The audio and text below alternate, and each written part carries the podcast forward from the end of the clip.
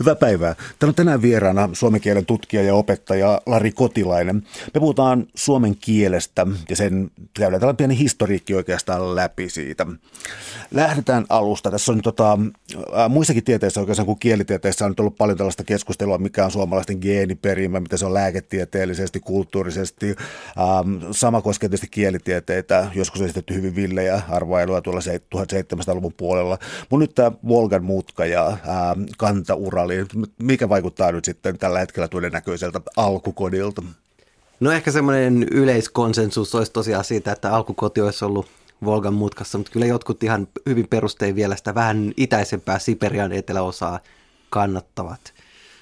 Nämä, nämä on tämmöisiä asioita, missä joudutaan hyvin pienellä evidenssillä spekuloimaan hyvin isoja ja pitkän aikavälin asioiden kanssa. Että se on ihan ymmärrettävää, että siellä mielipiteet vaihtelevat ja totta kai nämä niin kuin mainitsemasi geeniasiat on vaikuttanut nekin, tai ikään kuin luonnontieteiden kehittyminen niin heijastelee tätä pientä epä, epä tota, tarkkuutta meillä sitten. Onko tässä ollut tällaista tarvetta, niin kuin joskus, kun Suomi on ollut suunnilleen mongolin maana tunnettu ja sitten 52 sitten Miss Universum ja muuten sitten niin todistaneet maailmalle, että ei ole mikään mongolin maa, vaan hyvinkin läntinen kanssa. Äh, onko tällaista tarvetta ollut myös kielen tutkimuksessa yrittää löytää jotakin erityisyyttä? No joo, tietysti voisi ajatella, että tämä hyvin vanha niin kuin 1700-luvun ja tällainen, niin se oli, se oli nimenomaan motivoitunut siitä, että pitää löytää sieltä Baabelin tornista asti ne sukulaissuhteet. Sitten tietysti nykyään voi ajatella tämmöinen tietty eksoottisuus, että se on ikään kuin hienoa, että ollaan vähän erilaisia. Että sitä on niin kuin, tavattu korostaa oikeastaan viime aikoina. Mutta sitten ehkä tämmöisessä ihan niin kuin vakavasti otettavassa, että mietitään, että ollaanko Volgan mutkasta vai mistä kohdasta, niin sen tyyppisessä sukukielten tutkimuksessa Suomessa ollaan aika, mun arvion mukaan aika tota, turvallisilla vesillä. Et esimerkiksi Unkarissahan nyt on semmoista painetta, että ja mitä on tietysti aikaisemminkin ollut, että Suomi ei esimerkiksi nämä muut suomalais kielet ehkä ole kaikkein seksikkäin sukulaiskohde, että on vähän tällaista niin kuin jälkitotuutta haetaan, että voisiko sehän se olla joku muu kieli, kun musta se voisi olla joku muu kieli. Mutta tieteellinen evidenssi on aika vahva kyllä. Miten tuo äh, tietty erikoisuuden tavoittelu Suomessa, sä heti kirjan alussa teet aika selkeäksi sitä, että me ollaan totuttu ajattelemaan, että tämä on äh, jotenkin täysin marginaalinen, hyvin hyvin pieni kieli, niin kuin täydessä periferiassa, pohjoisessa ja äh, omaperäinen ja ainutlaatuinen, niin kuin tietysti kaikkeen kansatutkimukseen kuuluu, mutta suomen kieli ei taidakaan olla niin pieni ja niin mitätön ja niin ymmärtämätön. Siis usein väitetään ihan suoraan, että sitä ei voi oikeastaan ulkomaalaiset oppia? Joo, se, se johtuu oikeastaan semmoisesta ajattelu- tai ehkä tämmöisestä näkö, näkökulmaharhasta, että me ollaan tietenkin ajateltu tätä kieltämme suhteessa niihin vieraisiin kieliin, mitä me osaamme. Ja totta kai, jos me nyt ruvetaan tästä opiskelemaan vaikka englantia, niin huomaamme aika nopeasti, että aika paljon on eroja tai vaikka Venäjää, että selvästi Suomi ei ole nyt sama, samaa kantaa. Ja sit, mutta tota, sitten jos ajatellaan ikään kuin laajemmin, että jos Suomi on nyt noin sadanneksi suurin kieli maailmassa, niin maailmassa on kuitenkin 7000 kieltä. Että kyllähän me ollaan siellä kaikkein suurimpien joukossa ja vielä niin, että jos ajatellaan niin kuin mahdollisuudet, käyttömahdollisuuksiltaan ikään kuin parhaimpia kieliä, niin voi sanoa, että Suomi on varmasti 50 parhaan joukossa. Meillä on täällä oma maa, jossa voi suomea puhua ja kaikkea, lähestulkoon kaikkea yhä edelleen voi tehdä suomeksi. Ja sitten tietysti vielä tätä, tähän eksoottisuuteen, että – jos meillä on 7000 kieltä, niin kyllähän sieltä löytyy ihan mitä vaan. Et ehkä ainoastaan niin sijamuotojen määrässä Suomi on aidosti melko eksoottinen, että sillä 15 sijamuodolla me pääsemme kyllä ihan huippujen joukkoon. No mit, mitä kieliä vielä nyt kannattaisi katsoa? Tarkoitan, että ää, Viron kuuleminen on monille suomalaisille, siis kuulostaa korvaan kuitenkin tutulta, vaikka se on se harhaanjohtavuus, että tutut sanat saa eri merkityksen usein. Unkaria, mm, ainakaan kuule sitä oikeastaan mitään tuttua. Tota, onko näitä eri vaiheissa lähteneet historiaa kulkemaan omaa polkua? Jos mä tarkoitan, että jos niitä löytyy joku kantauralilainen esimuoto, niin onko tällaisella käsitteellä kuin fenno tai tällaisilla, onko niillä käyttöä tässä?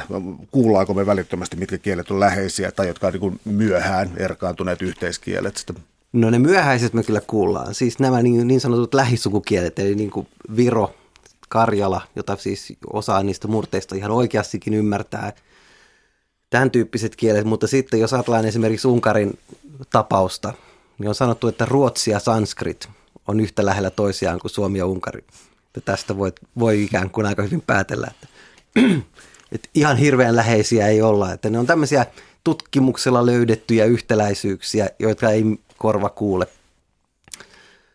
Sitten tavallaan voi ajatella, että kielissä on tosi paljon muutakin yhtäläisyyttä kuin se, mitä tulee tämän sukuasian myötä. Et esimerkiksi meidän tästä perussanastosta erittäin suuri osa on lainattu näiltä läheisiltä germaanisilta kieliltä, eli näillä nyt tarkoitan niin kuin ruotsin ja saksan esimuotoja esimerkiksi. Ja tosi paljon on tuolta Venäjän suunnasta, että, että itse asiassa meillä on kyllä varmasti ruotsin kanssa paljon enemmän yhteistä kuin monien sukukielten kanssa, mutta se suku on ikään kuin sellainen metafora, että onhan meillä muutenkin kavereita ja sukulaisia, joista kaverit saattaa olla hyvin paljon läheisempiäkin kuin kaukaiset pikkuserkut.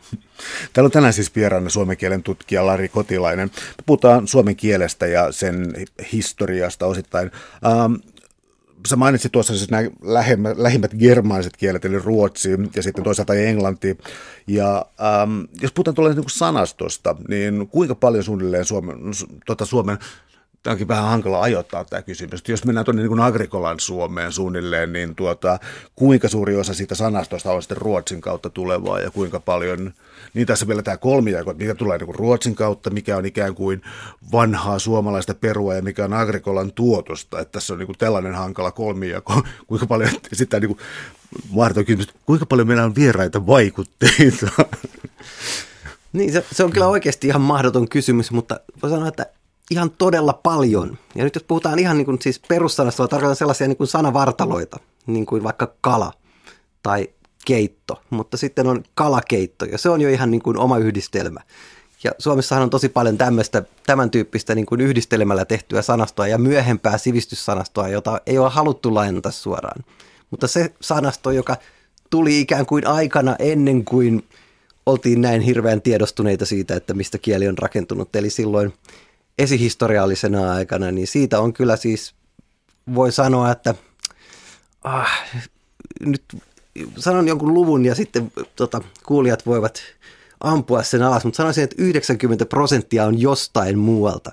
Ja se 10 prosenttia, mikä jää, niin se johtuu luultavasti siitä, että me emme vain tiedä, mistä se on. Että jostainhan ne ovat tulleet. Että tällaiset perussanat ei välttämättä niin kuin tule sillä tavalla, että joku tota, Pekko Timon poika istahtaa kiven päälle ja rupeaa miettimään, että voisin kutsua tätä kiveä sanalla mm, kivi, vaan se tulee jostain ikään kuin käytöstä.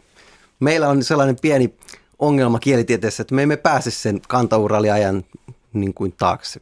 Aikakonetta odotellessa, niin joudumme tyytymään tähän.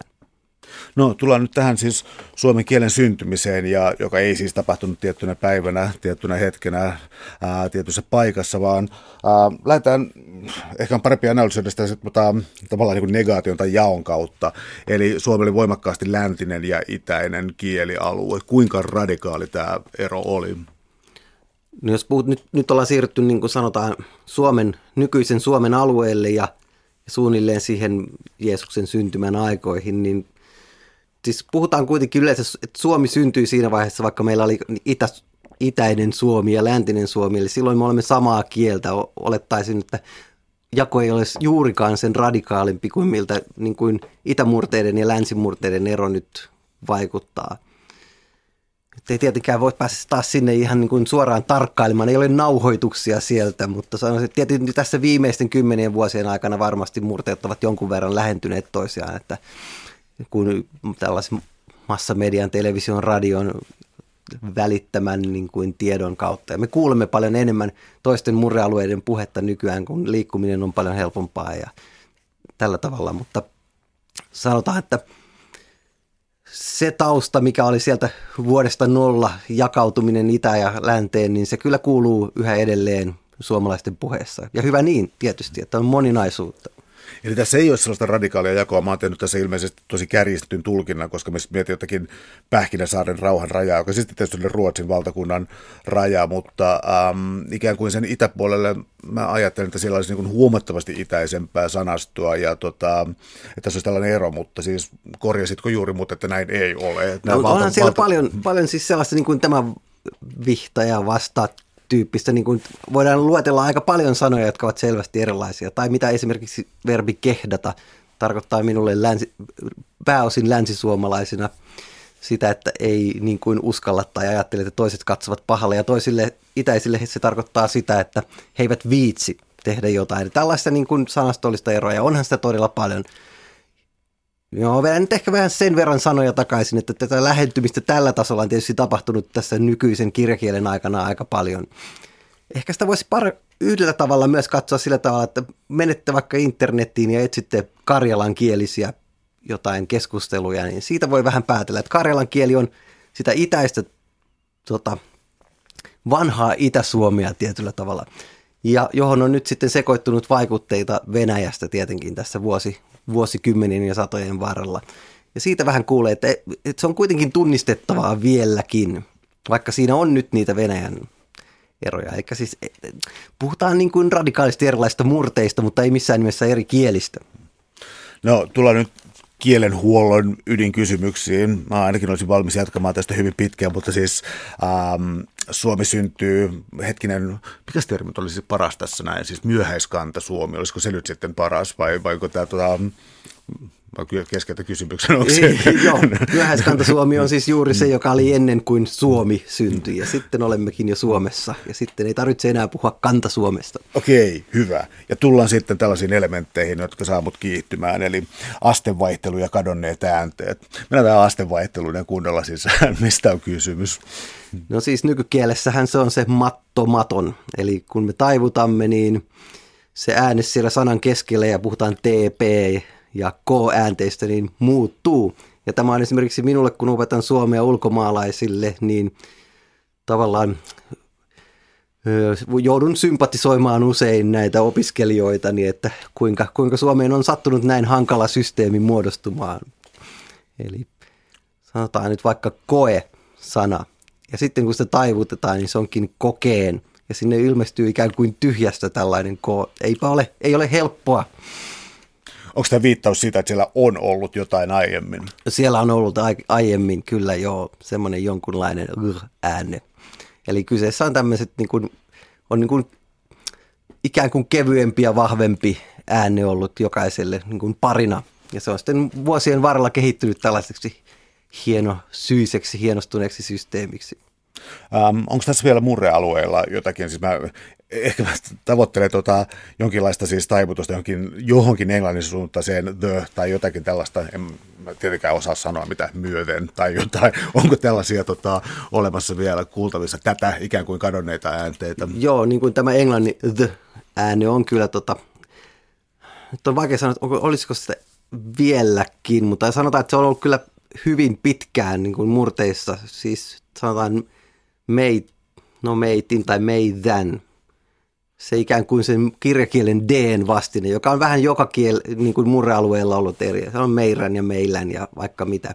Ja tämä th on elänyt siellä hyvin pitkään. Ja nyt jos esimerkiksi katsoo Agrikolan tekstejä, se siellä, missä Agrikola kirjoittaa d, niin arvioidaan, että tällä tota, läntisellä murrealueella, jota, jota hän puhui, niin on todellakin sanottu silloin meidän. Mutta se on jonnekin kadonnut. Hmm. Mutta ilmeisesti jotakin näistä on siis olemassa. Kun mä luin kirjan, niin äh, sain ilahtua siinä, että sanoit esimerkkejä kirjassa, että äänäpä tuo keittosana tuolla tavalla tässä yhteydessä ja huomaa, missä, su, missä kohtaa suuta K esiintyy. Ja sitten on sellainen, että jumalauta, tähän on eri kirja, mitä ei ole huomannut ollenkaan. Voit antaa tästä joku esimerkin? Joo, tarkoitan ehkä tämän niin, niin sanottua jäännöslopuketta tai alkukahdennusta, millä, millä nimellä sitä nyt on tivattu kutsua, mutta se voi kokeilla, että me ikään kuin lausumme eri tavalla kuin kirjoitamme esimerkiksi tota, hernekeitto. Ja tätä voi nyt maistella kukin, ja joillain murrealueilla sanotaan vielä se keskellä oleva, kahden sanan välissä oleva k ikään kuin yhdenä niin, että se on hernekeitto. Mutta se on hernekeitto. Ja se johtuu, tai niin kuin yleiskielessä sanotaan, ja suurimmalla osalla murrealueista, siellä on ikään kuin kaksi koota. Sitä voi tosiaan jokainen maistella itse. Ja se johtuu juuri siitä, että sieltä herne-sanan lopusta, eli e, ehen loppuvien sanojen lopusta on hävinnyt jotain. Se sitten, se on jonkunnäköinen k-ääne sitten ollut ja ehkä jossain vaiheessa jotain h viittaavaa, mutta siellä niin ne vain sanat lyhenevät ja sitä voi, moni ihminen, siis nyt katsellaan, että pohdiskellaan vaikka, että talo talon, mutta vene veneen. Että se on hyvin erilainen se taivutus ja se johtuu juuri tästä, että sieltä on jotain tota, matkan varrella kadonnut. Täällä on tänään siis vieraana suomen kielen opettaja ja tutkija Lari Kotilainen. Me puhutaan suomen kielen historiasta, nykypäivästä ja tietysti vähän tulevaisuudestakin spekuloidaan loppujen lopuksi. Tullaan nyt tähän Mikael Agrikolaan, ja, ähm, jota ei tietenkään voi tässä ohittaa. Mäpä esitänkin sitten niin kuin kriittisen kysymyksen, tota, voitaisiko ohittaa, eli tota, onko hän liian, liian suureksi suurmieheksi nostettu kans, Suomen kansan historiassa? No ehkä ei voida ohittaa. Siis tietysti voidaan ajatella sillä tavalla, että jos häntä ei olisi ollut, niin olisiko Suomi sitten tätä, mitä on. Ei varmasti olisi, mutta eiköhän sieltä nyt joku muu sitten olisi noussut hänen jälkeensä. Mutta se, mitä hän teki totta kai, niin se on sellainen suurteko, mitä, mitä kannattaa minusta vielä 500 vuotta jälkeenpäinkin ikään kuin fiilistellä. Eli olihan se tietenkin iso hyppäys sieltä esihistorialliselta ajalta historialliseen aikaan niin kuin suomen kielen kannalta. Ja tietenkään se agrikolan kieli, jos sitä nyt kuka tahansa pystyy nyt esimerkiksi internetistä kaivamaan tai, tai kaivamaan jonkun perheraamatun tota, esille, missä olisi vähän agrikolan kieltä, niin onhan se aika vaikeaa lukea. Ja osa siitä johtuu siitä, että ei se agrikola nyt ihan kaikessa onnistunut matkan varrella. Että hänellä oli semmoista hakemista vielä, mutta, mutta suurtyö yhtä kaikki. Ja hän voi sanoa, että hän käytti siihen kyllä valtavan osan elämäänsä ja vielä ilmeisesti omia varojansakin aika lailla, koska kuningas ei aina ollut kovin suotuisa tässä uskonpuhdistuksen vaiheessa tai reformaatio, niin kuin nykyään sanotaan, niin siinä tota, sen tuoksinassa näille kirkonmiesten aivoituksille. Me tullaan tähän, käytämme todellakin poliittisesti korrektia sanaa reformaatio. Se mm. ilmoitat kirjassa, että uskonpuhdistus on hieman, hieman liian värittynyt sana tähän näin, eli puhumme reformaatiosta, mutta äh, siis äh, agrikola, toisin sanoen tausta ja koulutus. Äh, Saksa-tausta ja sitten tuota uskonnolliset tehtävät, eli tavallaan nyt on kysy tässä kahta kysymystä, eli hänen oppinsa Saksan yliopistossa, vieläpä tietyssä spesifisessä yliopistossa, ja sitten toisaalta tämä, että hän kirjoitti kirko, kirkollisia tekstejä. Kuinka voimakas kulttuurivaikutus täältä tuli? Sanot, koko, koko tavallaan Agrikolan toiminta perustui siihen Lutherin, Lutherin ikään kuin ajatuksiin ja opetuksiin ja koko se että hän lähti kääntämään, niin tuli sieltä, että siinä niin kuin voi ajatella, että se lähtölaukaus ja se, niin kuin kulttuurinen tausta oli kyllä todella selvästi sieltä tässä mielessä Saksasta ja kirkosta. Ja nyt voisi ajatella, että kirkkohan oli niin kuin siihen aikaan melkein ainoa toimija tällaisella koulutuksen ja, ja niin kuin hengen tieteiden puolella. Eli siinä mielessä ei voi oikein ajatellakaan ilman kirkkoa. Ja kyllähän Agrikolan kaikki tuotanto, koko tuotanto on käytännössä tällaista aika praktista, voi sanoa niin kuin käytännöllistä kirkollista tekstiä. Että hän ajatteli, että nyt tarvitaan papeille suomenkielisiä tekstejä ja siellä on sitten joukossa kaikenlaisia aputekstejä papeille, joihin nyt sitten ehkä komeimpana tietenkin kuuluu tämä Uusi testamentti. No, nyt sä pöllitkin mun kysymyksen, koska mä olin sanomassa, että ABC-kirja ja tällainen ää, jää vähemmälle huomiolle. Miksi Uusi testamentti nimenomaan oli tämä kaikkein merkittävin työ? Niin, no se on semmoinen vähän niin kuin mikä jokaisessa, nyt jos nykyäänkin vielä kun lasketaan, että millä kielillä on kirjakieli, niin on to, todella monia kieliä, joilla ei oikeastaan ole mitään muuta kuin se uusi testamentti. Ehkä se on vähän tämmöinen länsimainen, tai ei vähän, vaan aika paljon tällainen länsimainen tota, näkökulma, että katsotaan, että pitäisi olla juuri se meidän tota, keskeinen, kulttuurin keskeinen teos käännettynä. Ja ABC-kirja ehkä jää vähemmälle sen takia, että se on itse asiassa aika tavallaan pikkuinen teos. että me ajattelemme helposti, että se on sellainen jonkinnäköinen ö, nykyaikaisen aapisen edelläkävijä, mutta eipä siinä juuri, siinä on aika muutamalla sivulla näitä suomen kielen äänteitä ja vähän sellaista pientä oppia ehkä ajateltu ruotsinkieliselle papille, että luepa tästä, että tällaisia äänteitä on. Ja, ja sitten on tämmöistä uskonnollista tavaraa sen loput muutama kymmentä sivua. Mikä oli se pohja tai tausta, minkä pohjalta Agrikolaa ää, tätä valtavaa uudistusta teki? Mä tarkoitan sitä, että jonkinlaisia kirkon tekstejä ja rukouksia saattoi olla jossakin kirjallisessa muodossa jo aiemmin, että aivan tyhjästä tämä ei syntynyt, mutta kuinka, kuinka vähäinen oli se tausta, jota vastaan Agrikola kykeni työnsä tekemään? No on se aika vähäinen, mutta sekin on tietenkin nyt, että asiastahan on 500 vuotta, että voidaan myös miettiä, että mitä, mitä siellä on ollut. Melko varmaan, että siellä on ollut kaikenlaisia hajanaisia erilaisia tekstejä ja on ehkä niin kuin vuosikymmeniäkin aikaisemmin jo kiertänyt jonkinlaisia käsikirjoituksia. Että se Agrikola ei siinä mielessä ollut ensimmäinen suomea kirjoittaja. Hän on ehkä suomea kirjoittanut, hän on ehkä ensimmäinen, joka sillä tavalla systematisoi vaikka emme ole, olisikaan hirveän tyytyväisiä nykyperspektiivistä hänen systematiikkaansa, niin hän kuitenkin oli ensimmäinen, joka edes yritti.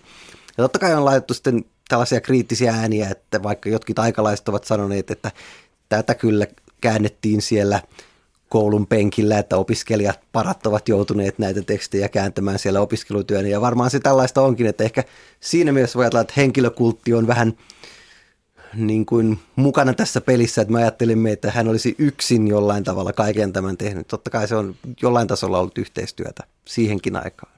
No yksi elementti tuossa kuitenkin korostuu, joka, joka jatkuu tässä historiassa kovinkin voimakkaasti, joka on se, että Agrikolan kirjakieli taisi olla melkoisen länsi- ja lounaspainotteista, ja tämä on ollut ilmeisesti suomen kielen ikään kuin oppaissa ja muissa jatkuvasti esillä, ainakin tuonne 1800-luvulle saakka. Joo, se oli niin kuin sanoin, että niin kuin vielä 1800-luvulla sitä kutsuttiin Biblia suomeksi, eli se oli se läntinen Suomi, joka oli hyvin erilaista, niin kuin aikaisemminkin tässä oli jo puhetta siitä itäisestä. Eli hyvin vahva tällainen lounaismurteinen painotus ja voi ajatella, että jos olisimme pysyneet sillä linjalla, niin me kirjoittaisimme edelleen Turkua. Äh, hypätä, tästä tulee sellainen pieni hyppy nyt sitten, laskelmien mukaan suunnilleen 300 vuoden hyppy, mutta puhutaan tällaista murre-sodista oikeastaan. Mm. Mistä siinä oli kysymys sitten? No murteiden taistelun nimellä, joo. Sehän, se on juuri sitten sitä, kun alettiin la- laventamaan tätä kirjakielen pohjaa, eli ikään kuin ihmiset, jotka olivat kotoisin sitten itäisemmästä Suomesta, alkoivat herätä siihen, että hei, että meillähän on tässä nyt aika paljon eroja tässä meidän kielessämme. Ja ja halusivat senkin mukaan niin kuin kirjakieleen. Ja sitten oli kaiken näköisiä aika villejäkin ehdotuksia, niin kuin nyt esimerkiksi se, että kaikki saisivat kirjoittaa juuri sillä tavalla kuin, kuin puhuvat. Ja lopputuloksen oikeastaan voitte lukea nyt melkein päivän Hesarista, että silloin se niin kuin nykyinen kirjakieli muotoutui ja sellaiset jotkut sanoa muotokategoriat, jotka se, että me sanomme, että minä näin hänet, emmekä minä näin hänen esimerkiksi. että se, että kirjakielessä kirjoitetaan näin, niin on esimerkkinä piirre, joka tuli idästä sitten aikaisemman hänen sanantilalle. Tai nyt vaikka tämä alkaa tekemään, alkaa tehdä kiista, joka alkoi juuri samaisena aikana ja mun mielestäni kiista jo vielä ohi väärä puoli mm. voitti, mutta ää, me hypittiin äsken 1500- ja 1800-luvun välillä, jota on vähintäänkin oikeutettua kysyä, mitä sillä välin tapahtui. Sun kirjan luvussa on 200 vuoden välisoitto. Miksi välisoitto? No jollain tavalla siinä ehkä tapahtui pientä taantumista, että jos ajatellaan, että on kyse hyvin pitkästä ajasta, niin suhteessa siihen niin kehitys oli aika, aika hidasta. Että tuli ikään kuin se Agrikolan ja hänen aikalaistensa alkupamaus ja sitten tuntuu, että hyydyttiin siihen lähtöviivalle. Ja oikeastaan voi sanoa, että jo niin kuin sivistyneistökin unohti siinä vähän tämän suomen kielen asian, että ruotsin kieli pääsi takaisin.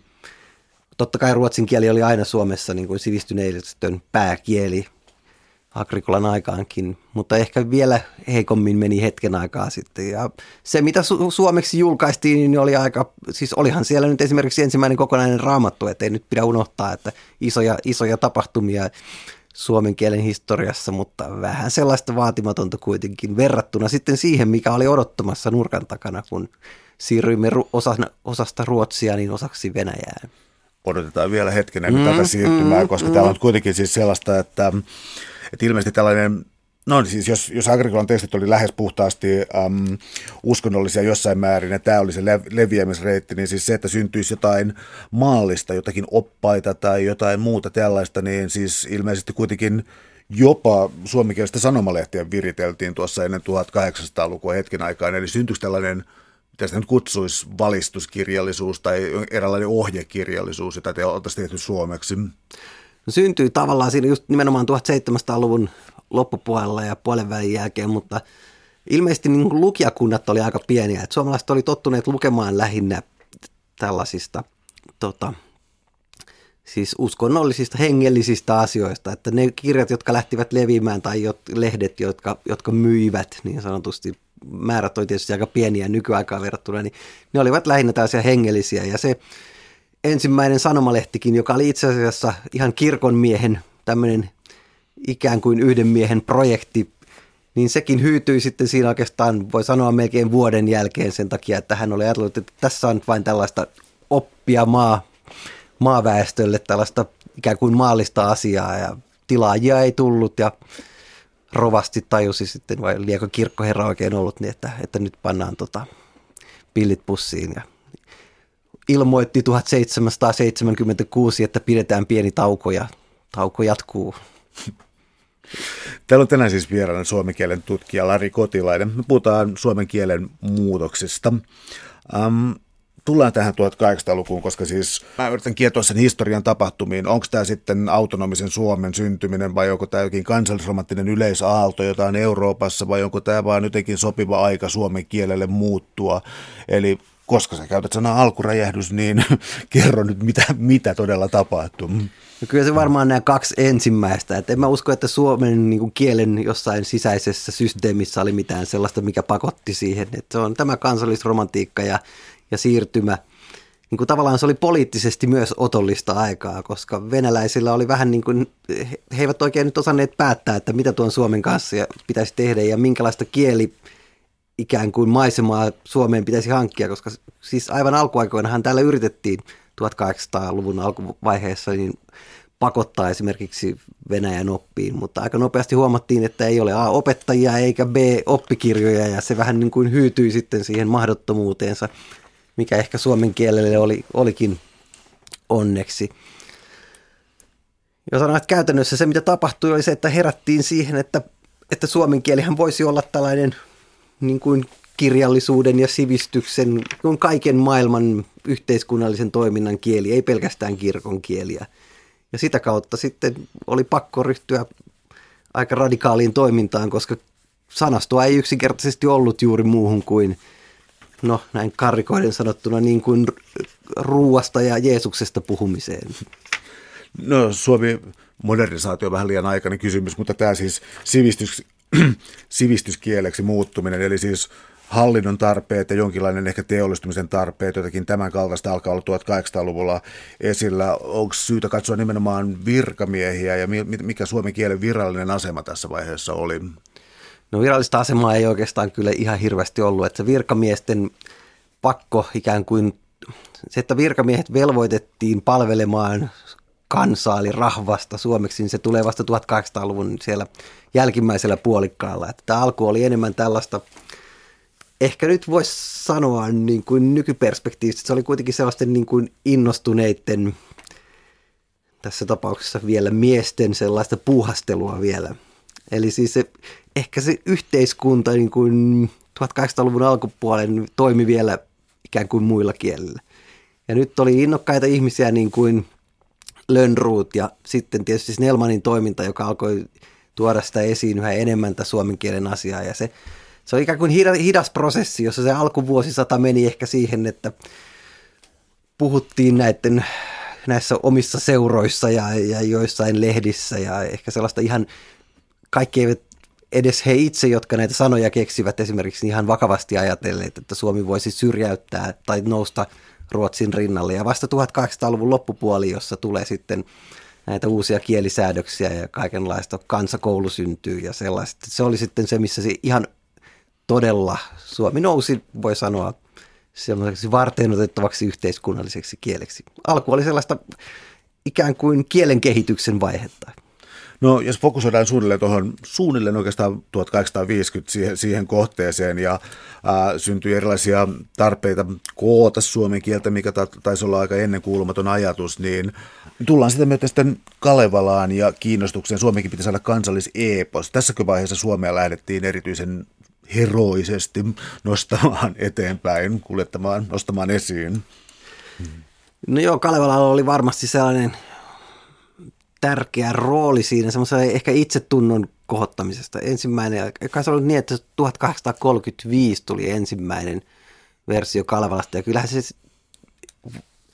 ei se nyt ehkä ihan yhtä keskeinen ollut kuin Agricola, mutta varmasti niin kuin lähes tulkoon, että siitä yhtäkkiä, olihan meillä kuitenkin edelleen, niin kuin jos ajattelet kansallisromantiikkaa, niin oli kaksi vaihtoehtoa. Eihän se Suomi nyt kielenä välttämättä ole niin kuin su, Suomen maalle niin kuin sen omempi kuin ruotsin kieli, että siinä vaiheessa kuitenkin tämä ihmiset, jotka asiaa ylipäänsä pohtivat, niin pääosin olivat ruotsinkielisiä äidinkieleltään. Mutta ehkä se Kalevala tarjosi sellaista taustatukea tähän keskusteluun, että pitäisikö se Suomen maan kieli nyt sitten olla näin yksi kansa, yksi kieli, henkisesti sitten Suomi. Ja voi sanoa, että siinä sitten ehkä Snellmanilla oli siinä tapauksessa aika keskeinen rooli, että hän niin kuin loi tätä tällaista filosofiaa ja semmoista hen, niin kuin tavallaan ideologista taustaa sille. Ja sitten taas Lönnruut oli sellaisena niin kuin kielimiehenä ehkä se keskeisin tekijä. Joo, ja se 50, siinähän oli vielä sellainen pieni takapakki, että tuli tämä sensuuriasetus, että ei saakaan enää julkaista mitään muuta kuin näitä uskonnollisia tekstejä ja oliko taloustekstejä, mutta se onneksemme, ainakin näin suomenkielisen ajatusmaailmassa onneksi, niin meni nopeasti ohi tämä kaikkein pahin sensuuriaika ja pääsimme sitten nousukiitoon. Tuosta ajankohdasta vielä ja Lönnruutista, siis sellaista, sellaista mä tavoittelen kysymystä siitä, että kuinka paljon yksi ihminen teki ja kuinka paljon taas niin kerättiin suomen kielen ikään kuin lauluperinnöstä, aineesta. Tarkoitan sitä, että pääsikö tässä kansan autenttinen ääni esiin vai oliko se hyvin paljon kuitenkin myös yhden ihmisen työtä ja tekemistä? No varmaan niin kuin 50-50 ajattelisin, että kyllähän se, se on niin kuin enemmän Lönnruutin teos kuin mitä yleisesti ehkä ajatellaan. Ja, ja voi olla, että silloin 1200-luvun alkuaikoina aika harva oikeastaan ymmärsi, että kuinka paljon se oli itse asiassa Lönnruutin teos ja, ja niin kuin suhteessa siihen, että ei se nyt ehkä ollut sellaisenaan tämä koko myyttinen maailma ollut siellä ikään kuin suomalaisten ja karjalaisten perimässä tuhansia vuosia, että voi sanoa, että Lönnruutilla oli iso rooli ja, ja hän nyt on totta kai, voi sanoa, että itse ajattelen sillä tavalla, että kolme kolme kovaa, että siellä on Agrikola Lönnruut ja Aleksis Kivi näissä niin kuin vanhoista herroista. Sä tuot kirjassa myös esiin sen, että Kalevalan kieli on sellainen, joka äh, kannattaisi niin kuin unohtaa kouluajat ja miten hankalaa se oli ja ruveta ikään kuin maistelemaan sitä uudelleen. Eli se pikkasen viittaa vähän siihen, että kun me juhlitaan Kalevalan juhlavuotta, niin kysymys on Kalevala ykkösestä. Kalevala kakkonen oli sitten paljon menestyneempi teos ja äh, sen kieli on eläväistä. Voisitko tätä perustella? Joo, molempien kieli on eläväistä, mutta se ykkönen, eli siis tämä niin sanottu vanha Kalevala, jonka mukaan tosiaan vuosijuhlat vietetään, vaikka itse luemme kyllä sitä, sitä toista versiota, niin se oli huomattavasti hankalampaa kieltä ja siinä oli siis me nyky, nykynäkökulmasta tuskin ikään kuin runonlaulajan mielestä oli vaikeampaa, mutta tähän toiseen versioon on aika paljon tasoteltu. Pahimpia, edelleen nykynäkökulmasta ajatellen pahimpia murteellisuuksia, ja se on luettavampaa. Ja se ajatus siitä, että se on ehkä luettavampaa kuin muistammekaan, perustuu minusta siihen, että ka- kaikkihan me olemme lukeneet sitä koulussa, ja siitä on ehkä jäänyt sellainen muistikuva, että onpas kamalaa ja vaikeaa, mutta koulussa me emme nyt ylipäänsä ole omassa kielellisessä kehityksessä ehkä ihan niin pitkällä kuin – toivakseni monet ovat aikuisina, niin kyllä se, suosittelen kyllä vilkaisemaan kirjaa niin kuin tällä tavalla aikuisielläkin. Ei se nyt niin vaikeaa ehkä ole kuin se, sen maine antaisi ymmärtää. Täällä on tänään siis vieraana suomen kielen opettaja ja tutkija Lari Kotilainen. Puhutaan suomen kielestä, sen historiasta ja kehityksestä. Ää, tästä, tuli tar- tästä tuli esiin nyt tämä tarve synnyttää sivistyskieli, luoda sivistyskieli. Ja tässä vaiheessa kirjaa alkaa sitten tulla sanojen rakentaminen todella voimakkaasti esiin, joka itse asiassa jatkuu jatkuu vieläkin oikeastaan. Mutta näkö sitten, äh, missä vaiheessa mentiin niin kuin överiksi, ja täällä on nyt yhtenä esimerkkinä mun niin New York-kaupungin suomalainen versio New Yorkki väliviivalla, ja aikaloisia kansallistamispyrkimyksiä oli. Ähm, Anna se esimerkki siis, mitä, mitä kaikkia ideoitiin, minkälainen maailmankieli Suomesta piti tässä tulla? No tota, nimenomaan näin, että menee helposti överiksi tietysti, jos tavoitteena on se, että ei saa mitään sanoa ikään kuin samalla lailla, kun kuitenkin suurin osa ideoista tuli toisista kielistä ja silloin, silloin, tota, silloin täytyy kääntää kaikkia. Nyt jos ajatellaan, että niin kuin nykymaailmassakin sehän tarkoittaisi sitä, että vaikka, vaikka no, computer on käännetty tietokone, mutta nyt ei nyt ihan sentään kaikkia enää niin kuin Facebook ja käännetä ainakaan vakavasti otettavissa, että että se olisi ehkä niin kuin nykymaailmassa sitä överiksi menoa, jos edelleen oltaisiin tosi tosalta, tarkkana siitä. Se 1800-luvulla se överiys oli, tuli niin kuin sanoit tässä paikan nimissä ehkä parhaiten vastaan.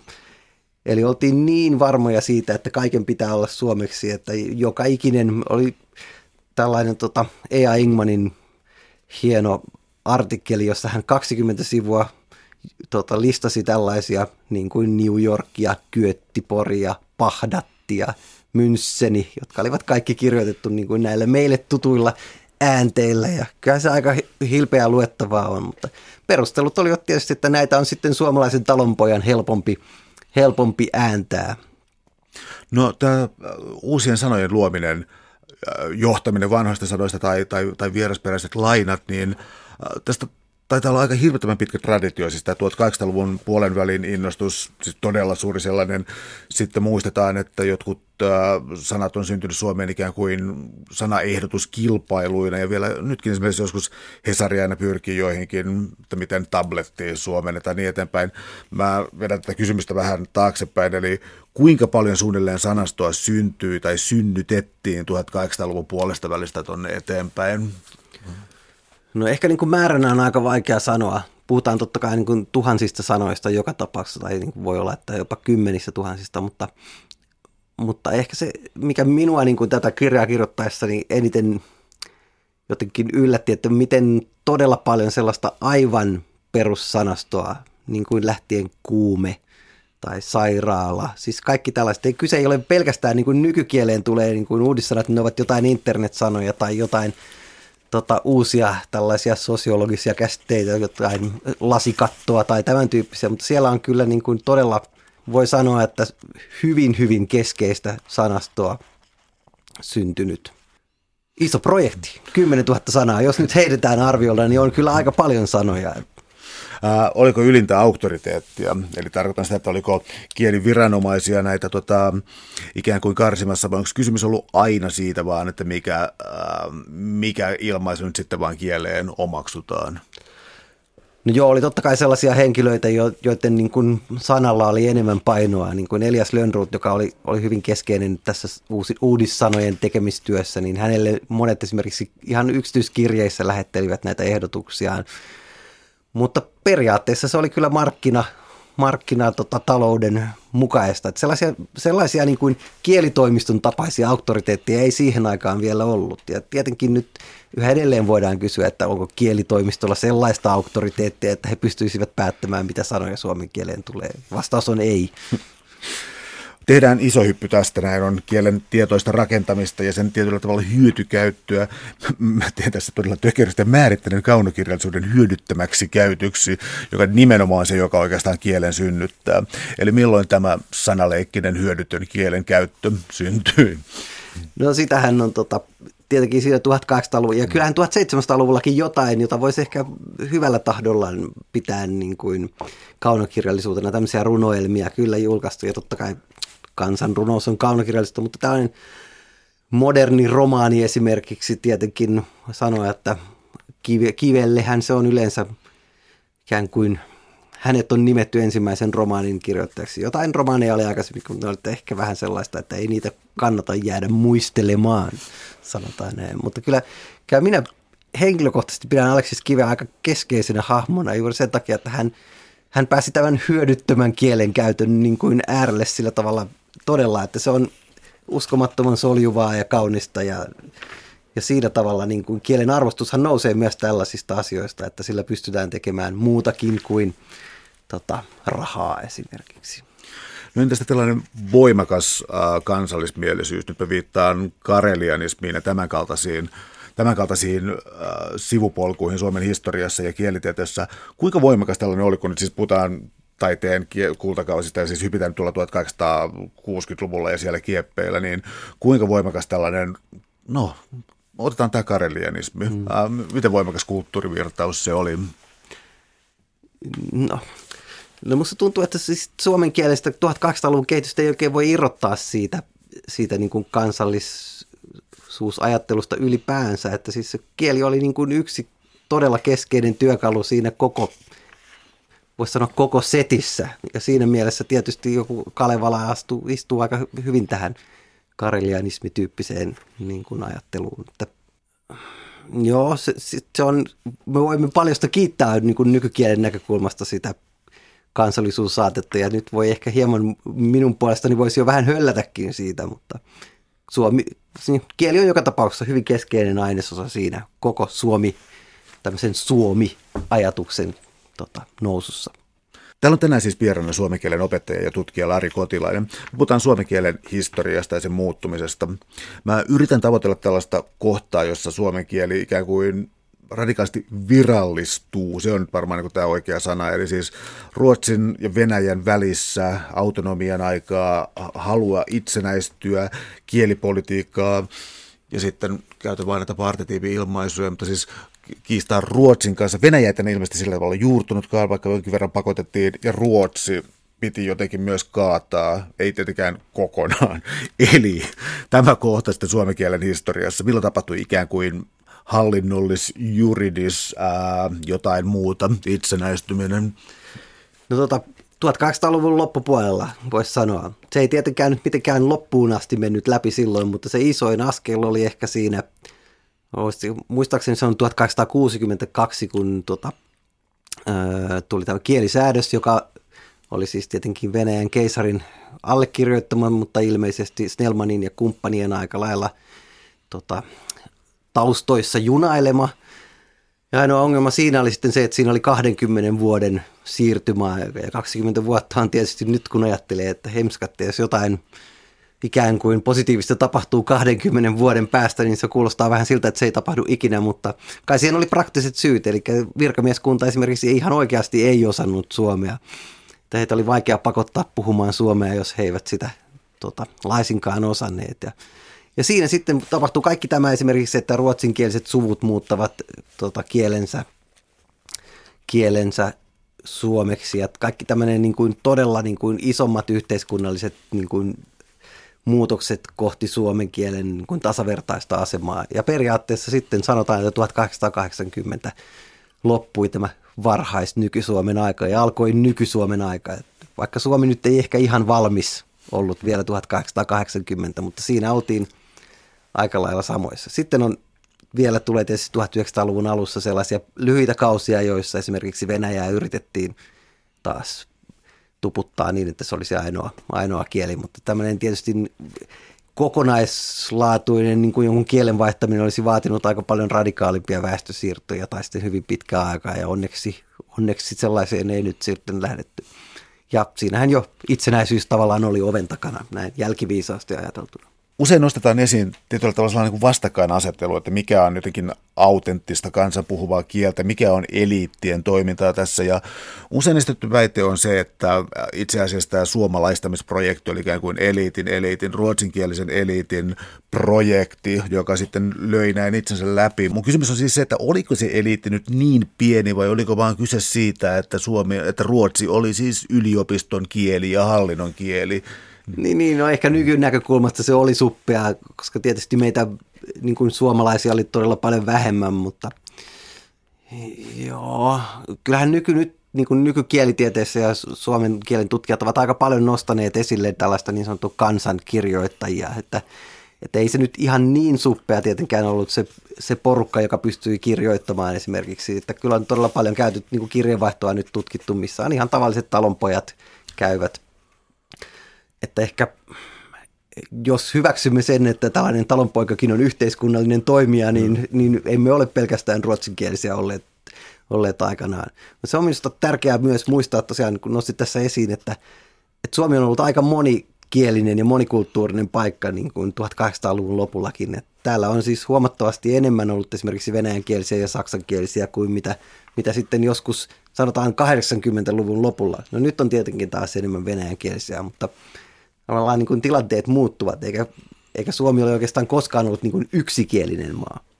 Eli tässä ei tapahtunut, siis äh, tapahtuiko tässä jotakin muuta muutosta kuin se, että ruotsinkieliset suomalaisti sukunimensä, mutta siis nämä saksankieliset, venäjänkieliset täällä näin, siis onko tapahtunut jonkinlainen, minkälainen, jonkinlainen yhtenäiskulttuuri, suomikielinen yhtenäiskulttuuri, ähm, vai onko, onko Suomi aidosti vähemmän monikulttuurinen kuin silloin? Siis nyt ollaan mun minusta taas monikulttuurisia, mutta kyllä varmaan välissä oli sellainen monokulttuurivaihe, joka ei ikään kuin heijastunut sieltä niin kuin 1800-luvulta asti, vaan kehittyi ehkä tuossa 1900-luvun aikana siinä vaiheessa, kun Suomi niin kuin nousi tällaiseksi todella, niin kuin, jos ei nyt ainoaksi, niin lähes ainoaksi. Että kyllähän Ruotsi joutui aika ahtaalle ja tietysti edelleen on ahtaalla. Että, joo, va, tähän kysymykseen on kyllä vaikea nyt ihan niin täsmällistä vastausta antaa. Että. Ehkä me kykenemme elämään mm. sen kanssa. Täällä on siis tänään vieraana suomen kielen opettaja ja tutkija Lari Kotilainen. Me puhutaan suomen kielen historiasta ja ähm, muistinpönön mukaan tässä on olennainen, kun tulemme nykyhetkeen, eli Suomi voimiensa tunnossa ja nykyaikaa etsimässä jätetään nyt kahteen tavalla. Siis tässä on näitä uhkakuvia suomen kielelle tietysti ja myös tällaisia voimakkaan kasvun vautoja. Olemme Yleisradiossa, niin Yleisradion Suomi, mitä siellä kuuli radiosta, sitten toisaalta vähän oikeastaan vähän myöhemmistä niin kotimaiset elokuvat, joiden Suomi kuulostaa kirjakieliseltä luonnottomalta ja omituiselta. Miten tässä näin pääsi käymään? Niin no sekin on sieltä ehkä näiden kielenvaihtajien sen sivistyneistön tavallaan kirjakielen keskeisyys, 1800-luvun loppu, kaikkia tällaisia niin kuin yhteisessä sopassa ja vielä se, että kansakoulussa oli aika tarkkaa, että ei puhuttu sitä omaa puhekieltä, vaan pyrittiin puhumaan. Siis ikään kuin oppilaat pakotettiin tällaiseen kirjakieliseen malliin. Ja kirjakielestä oikeastaan tuli tällainen niin kuin prestiisi, kuin hienompi suomen kielen muoto. Ja sehän oli niin kuin oikeastaan 1900-luvun semmoinen peruskuva, joka lähti hajoamaan vasta, vasta sitten, voisi sanoa 70-80-luvun. Niin kuin maailma on muuttunut tietysti siellä yleisradion käsittääkseni ohjeista, tämmöisissä toimittajan ohjeissa tai jossain perusohjeistuksessa vielä 70-luvulla sanottiin, että ehdottomasti kirjakieltä. Ja siitä se Suomi-filmien tota, vanha puhemuotokin tulee. Ja sehän saattoi olla siis ihan oikeasti, he ehkä puhuivat näin, vaikka nykyään se tuntuu siltä, että onpa ne huonosti kirjoitetut ne dialogit. No joo, ja sitten 80-luku ehkä avasi, sanotaan usein, että paikallisradiot avasivat sen niin kuin ikään kuin pelin, että puhetta voi, puhekielistä puhetta voi kuulla medioista. Ja nyt tietenkin, jos, jos kuka tahansa kun avaa jonkun ajankohtais- tai tämmöisen ohjelman, jossa ihmiset puhuvat suorana, suorassa lähetyksessä, niin kyllä siellä jonkin verran puhekielisyyksiä on sitten tällaisen niin kuin – kirjakielisyyksien joukossa. Että eihän me nyt, kyllä minäkin tässä nyt aika eri tavalla puhun, jos totta puhutaan kuin silloin, kun esimerkiksi olen kavereiden kanssa oluella. Että on tässä nyt vielä, vielä jonkun verran matkaa sellaiseen tosi stadilaiseen vääntöön. Mä olin tylsää seuraan, puhun samalla tavalla kyllä silloinkin, mutta tota, äh, etsitään sitten näitä muutospaineita. Sä viittasit tuohon noin, että tämä, äh, jos nyt kärjestää, niin voisi sanoa, että oli olemassa siis tällainen äh, yleisesti hyväksytty kieli, joka tavallaan ei ollut kenenkään, siis siinä mielessä, että se ei ollut mitenkään murteellinen eikä sitä niin luodollisena esiintynyt missään ja siksi se oli tavallaan kaikille vieras ja jotakin sen jälkeen me kuitenkin puhutaan tässä, niin kuin kuitenkin puhuen välillä hyvinkin kirjakielisesti, mutta äh, aiheita tai kieltä on ehdottomasti aina viettävä lähestyä uhkan kautta. Englanti uhkaa, äh, nuoriso ei ymmärrä mitään, digisuomi, äh, kouluissa ei opeteta yhtään mitään. Ähm, onko suomen kieli romahtanut? No ei ole kyllä romahtanut ja joo, tämä on yksi suosikkiaiheita, niin että meillä on niin ongelmia, joitakin uhkia, mutta siis perustilannehan on, kuin voisi sanoa tämän Sauli Niinistömäisesti, että olemme todella hyvässä tilanteessa. Että voimme olla monista asioista myös ylpeitä. Että suomen kielen tila sinänsä on minusta hyvä. Ja meillä on tosi monipuolista käyttöä ja meillä on tosi monipuolista, monipuoliset mahdollisuudet käyttää kieltä. No nyt voi tietysti ajatella, että itse toivoisin, että suomen kieltä voisi käyttää kaikissa mahdollisissa. Että semmoinen ensimmäinen uhkakuva, mikä tulee itselle mieleen on se, että jos me nyt ryhdymme esimerkiksi puhumaan tällaista korkeammista tieteellisistä asioista vain, vain englanniksi, niin sitten saattaa jäädä niin kuin uudet termit tulematta. Ei synny uusia sanoja suomen kieleen ja se on tietysti vähän ongelmallista. Mutta sitten tämmöinen perus esimerkiksi se, että käytetään, että lainataan sanoja englannista, niin se on ehkä tässä keskustelussakin tullut jo ilmi, että lainoja on. Me olemme aina lainanneet ja suurin osa, kaikki on lainaa joka tapauksessa. Että meidän täytyy vaan sitten jotenkin sulauttaa nämä uudet asiat osaksi, osaksi meidän systeemiä. No yksi mielenkiintoinen asia esimerkiksi Helsingin perspektiivistä on se, että vanhassa stadin slangissa on paljon Venäjän vaikutteita ja totta kai Ruotsin vaikutteita täynnä, mutta sä ponnahdatkin tähän päivään ja Itäkeskukseen ja mitä muutoksia siellä tapahtuu. Tämä on mun mielestä ehdottoman tärkeää nostaa tässä myös esiin.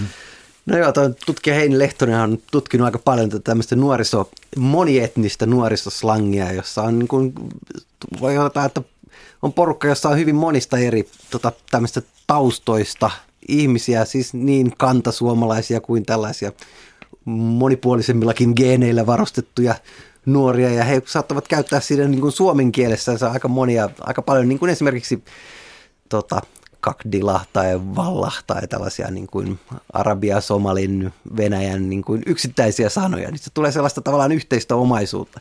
Ei voi sanoa, että se kieli olisi jotain muuta kuin suomea, mutta se on niin kuin suomea maustettuna nyt tällaisilla uusilla elementeillä.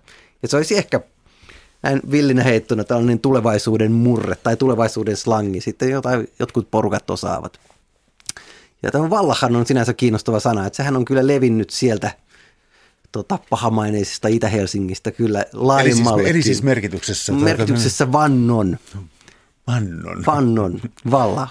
Eli kysyin esimerkiksi omalta tota, nyt juuri 16 vuotta täyttäneeltä pojaltani, että onko hän tota, tällaista, sanoin, että ei itse käytä, mutta tuntee kyllä aika hyvin. Että, ja nyt puhutaan siis vantaalaisnuoresta. No Vantaahan nyt on monille ehkä kuulostaa ihan yhtä pahalta paikalta kuin Itä-Helsinki, mutta joo, se on leviämässä. No entäs tällaisia tendenssejä, mitä, mitä kielen liikkumisessa on, koska siis kun kirjan kun kirjan alaotsikko on suomen kieli eilisestä huomiseen, niin ää, tiedemiehenä tietysti arvauksesi huomisesta eivät ole niin kuin hatusta vedettyjä, vaan siis katsot sellaisia tendenssejä, mitä suomen kielessä on tällä hetkellä ja mihin ne voisi mennä. Eli äm, mitä ennustaisit, mitä, mitä piirteitä Suomesta on häviämässä ja mitä näyttäisi olevan tulossa lisäksi mukaan? No ainakin siitä häviämisestä on aika paljon nyt puhuttu tästä possessiivisuffiksi asiasta, eli omistusliitteestä, että minun autoni, ja minä ainakin itse nyt, voi olla, että on niin kuin liikaa tätä asiaa miettinyt, että alkaa joskus 90-luvulla, kun aloitin Suomen opiskelijana, niin minua nauratti kovasti, kun oli semmoinen autokauppa, jonka nimi oli Minun auto. Ja se tuntui, että tämä on niin kuin naurettavaa, täysin kielen vastaista, että nyt, nyt alkaa miettiä, että olisiko tässä 20 vuodessa sitten tapahtunut kuitenkin jonkunnäköistä, kun ajattelin, että ei se enää nyt kuulosta niin pahalta. Että olisiko, voi, voi hyvin olla. Ja joka tapauksessa on selvää, että joissakin niin kuin, tällaisissa yksittäisissä rakenteissa se alkaa hämärtymään. Eli se on ehkä sellainen, joka on omistusliite, ei puhuta kyllä mistään viidestä vuodesta, vaan saattaa olla, että 50 vuotta on. Ja silloin ymmärrätte varmaan, että 50 vuotta on niin pitkä aika, että, että siinä ehtii tulla vaikka vastaisku vielä. Että voihan se olla, että minun lasteni lapset tykkäävät omistusliitteestä kovasti ja haluavat sen elvyyttää sitten. Ja mikä se toinen osa sitä kysymystä se oli, että mistä tulee uutta? Joo. Vai, joo, no se on ehkä se voi sanoa niin, että jos ajatellaan kirjakieltä tai se, mitä me kirjoitamme, niin se, se uusi oikeastaan näkyy jo puheessa. Ja niin on niin kuin aina maailmansivu mennyt, että otetaan riittävän pitkä aikajänne, niin se, mitä me puhumme, niin hiljalleen valuu sinne kirjoitukseen. Ja se on oikeastaan, se on ainoa mahdollisuus, koska muutenhan ikään kuin käy niin kuin vaikka arabian kielessä, jossa se kirjakieli on hyvin etäinen ja se täytyy erikseen opetella ikään kuin melkein kuin vieras kieli. Eli kyllä me varmasti toivomme, että jokainen tota, ihan niin kuin demokratiankin nimissä, tasavertaisuuden nimissä, että jokainen, joka Suomea osaa, niin pystyy myös lukemaan sitä. Suuret kiitokset keskustelusta, Lari Kotilainen. Oli ilo. Kiitos.